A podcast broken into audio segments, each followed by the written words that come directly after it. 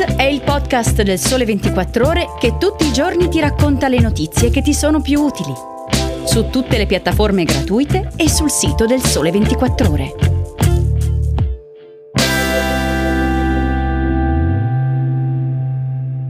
Esplorazioni etnogastronomiche in Colombia, le novità fra i vigneti del Brunello di Montalcino e piacevoli rifugi dove praticare il digital detox. Ciao, sono Chiara Beghelli, giornalista del Sole 24 Ore. Oggi è domenica 13 marzo e vi sto per raccontare storie, curiosità, luoghi e oggetti che ho scelto fra i più interessanti della settimana. Benvenuti nell'edizione weekend di Start. Iniziamo proprio da quello che troverete nelle pagine di weekend oggi in edicola. A pronunciare la parola etnografo vengono in mente le esplorazioni di Margaret Mead nelle isole Samoa o di Claude Lévi-Strauss nel Mato Grosso. Chissà come loro avrebbero giudicato il termine etnogastronomia, nato alla fine degli anni 90 per definire lo studio di una società o di una cultura attraverso il suo rapporto con il cibo. Che sia stata una reazione a certe omologazioni del gusto frutto della globalizzazione o nato dal desiderio di far avanzare certi aspetti dell'etnografia classica, questo filone di studi è diventato presto anche fonte di ispirazione per i viaggiatori, come per esempio Anthony Bourdain, che a scoprire e assaggiare cibo del mondo ha dedicato serie tv e libri. Nel 2018 poi è nata Taste Atlas, una piattaforma digitale che raccoglie i cibi tradizionali di tutto il mondo. Al momento ne conta oltre 10.000, ma come gli stessi autori ammettono, molte altre decine di migliaia sono ancora da registrare. Secondo Taste Atlas, uno dei paesi con più biodiversità gastronomica del pianeta è la Colombia ed è proprio lì che Fernanda Roggero si è scoperta indagatrice etnogastronomica per la pagina di Viaggi 24 di Weekend del Sole 24 Ore. Un percorso che inizia da un tavolino di un bistrò di Bogotà, che tratta i ben 400 frutti del paese, e prosegue in ristoranti fine dining come quelli di Harry Sassoon, che ha aperto nel paese la via dell'alta cucina e che propone leggendari tamales con mais, fagioli e il burro prodotto con il latte delle sue mucche d'altipiano.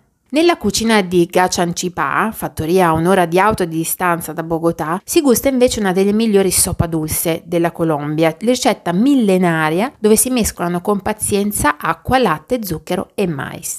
Poi, tornando nella capitale, è imperdibile la proposta di Leonore Spinosa, nota come Leo, cuoca che fa della valorizzazione della biodiversità dei territori la sua filosofia e che pensa che la gastronomia sia un potente strumento di sviluppo per le comunità indigene. Nel suo menù trovano spazio tutti e 90 i diversi ecosistemi colombiani e se siete fortunati vi condurrà lei stessa in un mercato notturno dedicato alle erbe officinali in 300 varietà. Portatevi almeno un taccuino, anche digitale, da moderni esploratori del cibo e del mondo.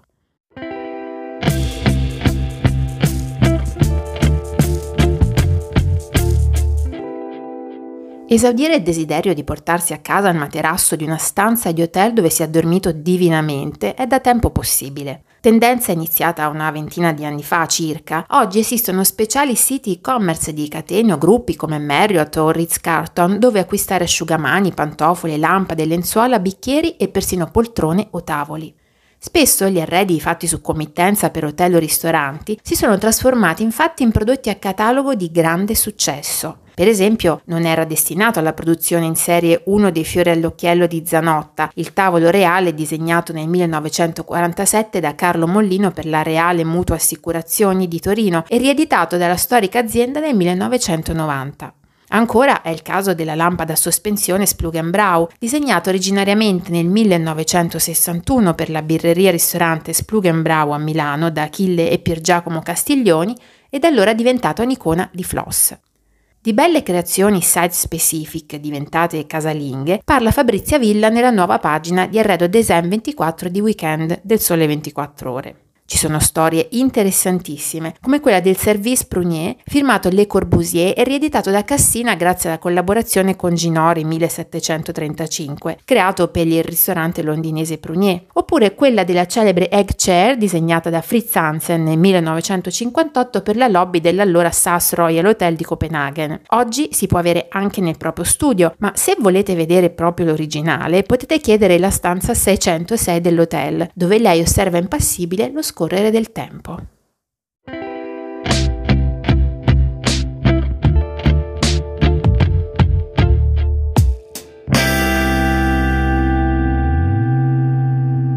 I motivi per consumare meno energia sono numerosi e tutti ottimi. Se fino a un paio di settimane fa gli appelli a illuminarsi di meno, a fare lavatrici notturne o a chiudere il rubinetto mentre ci si insapona si facevano soprattutto sulla spinta della sostenibilità ambientale, ora spegnere un interruttore è diventato un atto anche politico e necessario.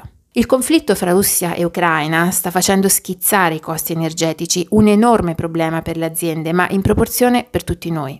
Nel 1973 l'Italia in crisi petrolifera si muoveva in bicicletta e questa sembra una prospettiva plausibile anche a distanza di 50 anni. Intanto però iniziamo dai piccoli gesti a limitare i nostri consumi, con benefici effetti almeno sulle nostre finanze e sull'ambiente. Di stilare la lista delle buone abitudini si occupa Luca Tremolada per la pagina di Tech24 di Weekend del Sole 24 Ore, che parte da una possibile sostituzione dei vecchi elettrodomestici. Per esempio, con una lavatrice o un frigorifero di classe A si potrebbe consumare rispettivamente il 35 e il 40 in meno di energia e se avviassimo i cicli di lavaggio a pieno carico si potrebbero risparmiare fino a 40 euro l'anno. Ci sono poi le lampadine, che è meglio se sono smart, e le famigerate lucine rosse dello stand-by, quelle è meglio se spariscono.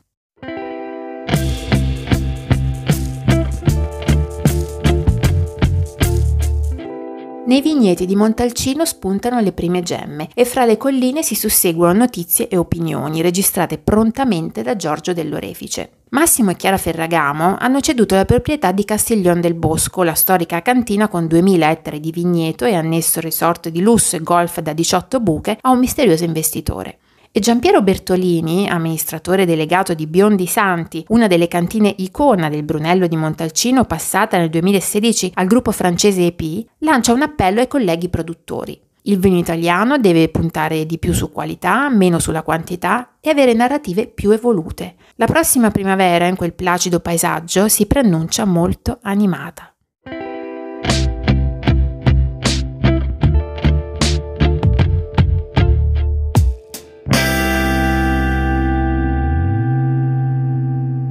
I numeri sono francamente un po' inquietanti. Parlo di quelli che misurano la nostra dipendenza dai vari device mobili. Eh, per Discount, per esempio, controlliamo lo smartphone in media 2600 volte al giorno. Per Deloitte ci bastano 5 minuti dal risveglio per controllare email e notifiche varie. E fra i giovanissimi esiste il cosiddetto vamping, ossia l'abitudine di svegliarsi in piena notte per leggere cosa c'è sullo schermo.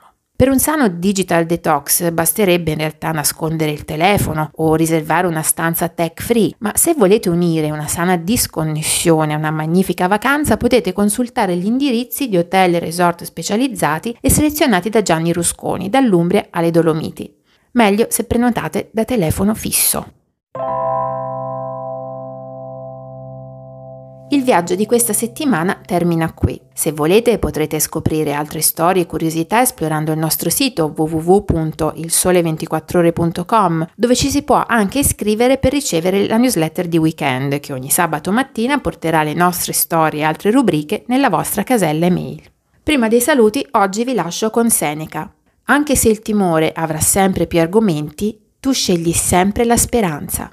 È tutto, grazie per avermi ascoltata, vi auguro una buona domenica e vi aspetto alla prossima puntata.